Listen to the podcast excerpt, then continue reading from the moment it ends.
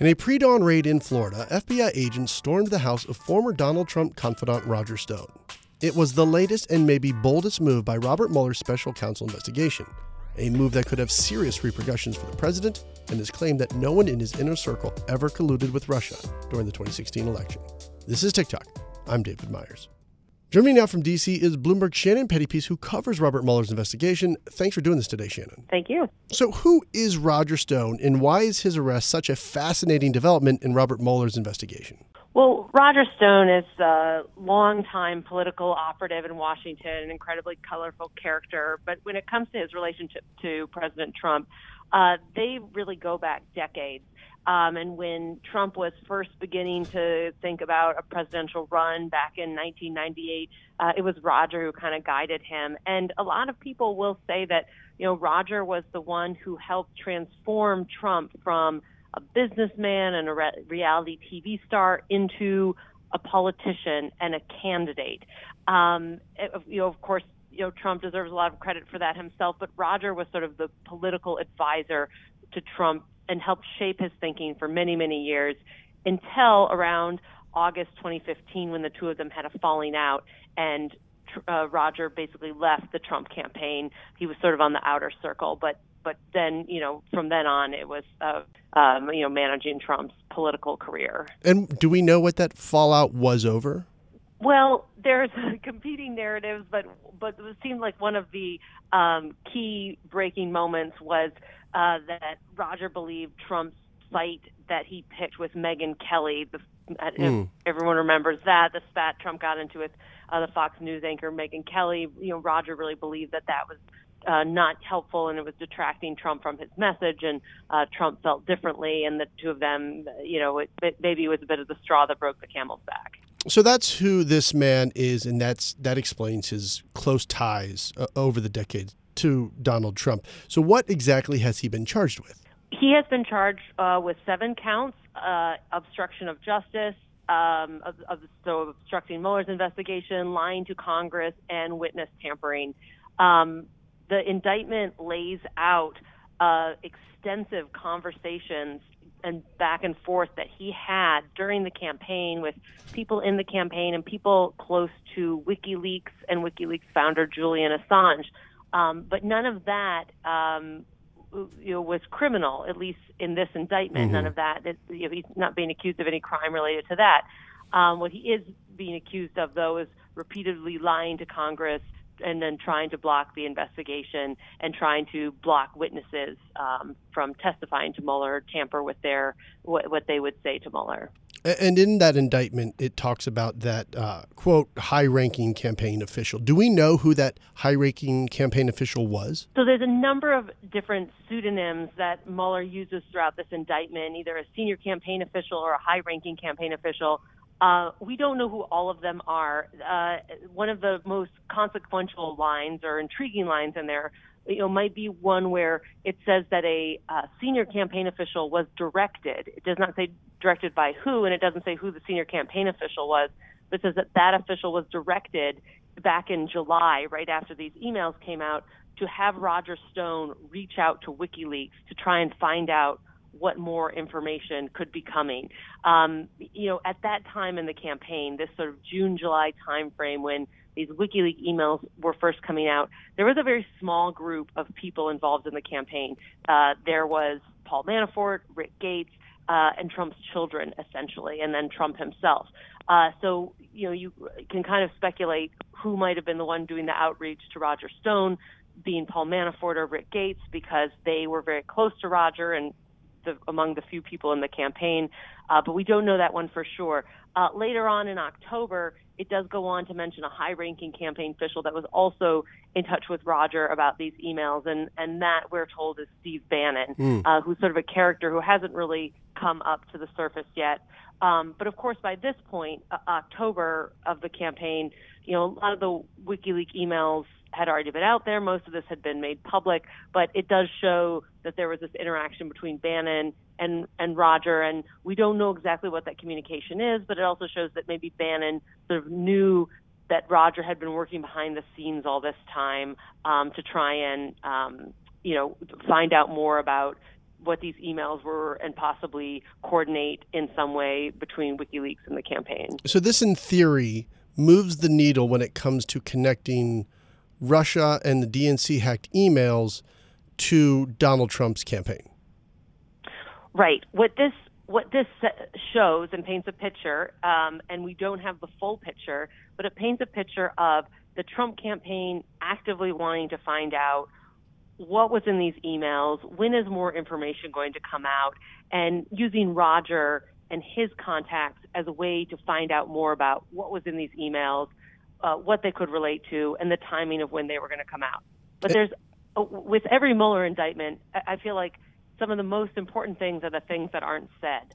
And so what is really left out is the extent of that communication and what type of coordination there might have been. We know there were interactions now based on what Mueller is telling us. He's collected the information he's collected. There were these interactions, but we don't know exactly what extent those interactions were. And how did the president uh, and the White House respond to this morning's arrest? What I do know um, is that this has nothing to do with the president, has nothing to do with the White House, um, and beyond that, I'm not going to get into. Have you spoken to the president forth. about Roger Stone? Uh, I've spoken with the president a number of times. Today, today, have you spoken, I have spoken since this indictment? I have down? spoken with the president. Well, the White House line from Press Secretary Sarah Huckabee Sanders has been that this has nothing to do with the White House and has nothing to do with the president. Of course, it has a lot to do with the president's campaign, but nothing to do with the president himself. And of course, he is not named in this indictment. Um, so that is correct that he is not named outright in this indictment. Uh, the president's lawyers have said, hey, look, no collusion. This is an indictment where Roger's been charged with obstructing justice and witness tampering and um, uh, lying to Congress, all bad things. But this is, there's, you know, no charge of collusion. So continuing their messaging of there's no collusion here. You've had all these people indicted and charged on things that have nothing to do with the Trump campaign colluding with Russia in any way. Legally speaking, where does Roger Stone stand right now? I am falsely accused of making false statements during my testimony to the House Intelligence Committee. That is incorrect. Any uh, any error I made in my testimony would be both immaterial and without intent. So he um, says he is not guilty, and he is going to fight this. Um, and um, I mean, it. You know, Robert Mueller seems to have um, a, a, lot of documentation backing up all of this, a lot of testimony um, from witnesses before the grand jury. Uh, so it will be interesting to see what um, Roger Stone is able to provide uh, to back up his case, which we don't have that yet. At this point, all he is saying is, um, yeah, he is not guilty of these, and he's going to fight these charges, and um, you know, sort of continuing um, his attacks on Mueller. For example, he called um, the early morning arrest at his home, which is how um, the FBI does these things. Um, you know, he referred to it as a raid and something out of a Gestapo playbook. So that's sort of what I think we'll continue to hear um, going forward with uh, from Stone until he's able to make like a full response in court and lay out his case um, in front of a judge.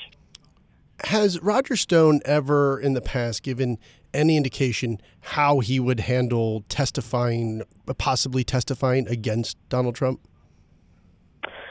Well, uh, he has said, um, and it was something that the president tweeted once. You know, that he would never he would never turn basically on uh, Donald Trump would never testify against him. And this was around the time where Michael Cohen, Trump's former lawyer, was cooperating um, with investigators. And President Trump actually retweeted that and, you know, suggested that, you know, that showed someone like Roger Stone had a spine and was, you know, better than Michael Cohen, who Trump's referred to as a rat. Um, so it was, you know, a bit of a way of Trump um, in telling Roger to stand strong or approving of, you know, Roger's, um, you know, refusal to testify against uh, the president. Um, I mean, of course, really testifying against someone isn't necessarily a choice, though. And if you're subpoenaed by a grand jury, you have to answer the questions and answer them truthfully. Um, so if you don't do that, then you're breaking the law. Of all the indictments that uh, Robert Mueller's special counsel has handed out, Paul Manafort, Michael Flynn, Michael Cohen, where does Roger Stone rank there? Near the top, near the bottom, somewhere in the middle? How important is he? It's certainly the closest indictment that shows you know possible coordination between the Trump campaign and Russia via WikiLeaks. The Paul Manafort and the Rick Gates indictments were really, you know, from what was made public in the indictments, uh, purely about those two men's business dealings, tax evasion, schemes they ran, their connections to the Ukraine, which you know did have a, a connection to Russian interference. If you think, if you make the link that they were deeply tied and working for a pro-Russia Ukrainian party, and you can think, well, maybe that would suggest one thing or another. But this really lays out um, the the efforts by the Trump campaign to work with actively work with WikiLeaks um, to try and find out more about these emails.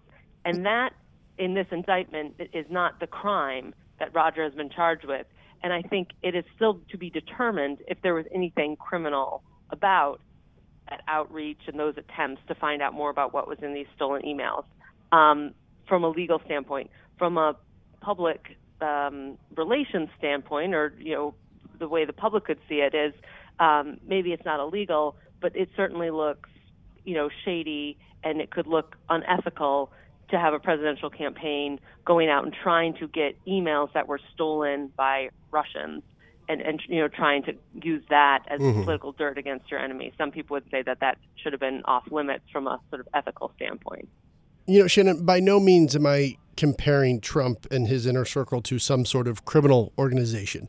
But it feels like this investigation and the indictments that have been laid out is like the mob tree uh, in in those mob movies of people being picked off by the cops trying to get to the top. Is that how Mueller is yeah. in, uh, conducting this investigation?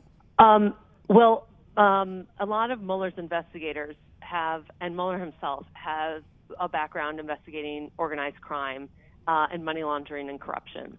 Uh, and it has been, uh, you have seen, been able to see him start at the bottom to some extent and work his way up to the top. When it became very public, a lot of the people who Mueller's grand jury was talking to uh, related to Roger Stone, um, you know, a lot of those people were coming out publicly themselves, and we could see Mueller talking to Roger's former assistants and former bookkeepers and um, his driver at one point, and seeing him sort of build that case from the bottom up against Roger.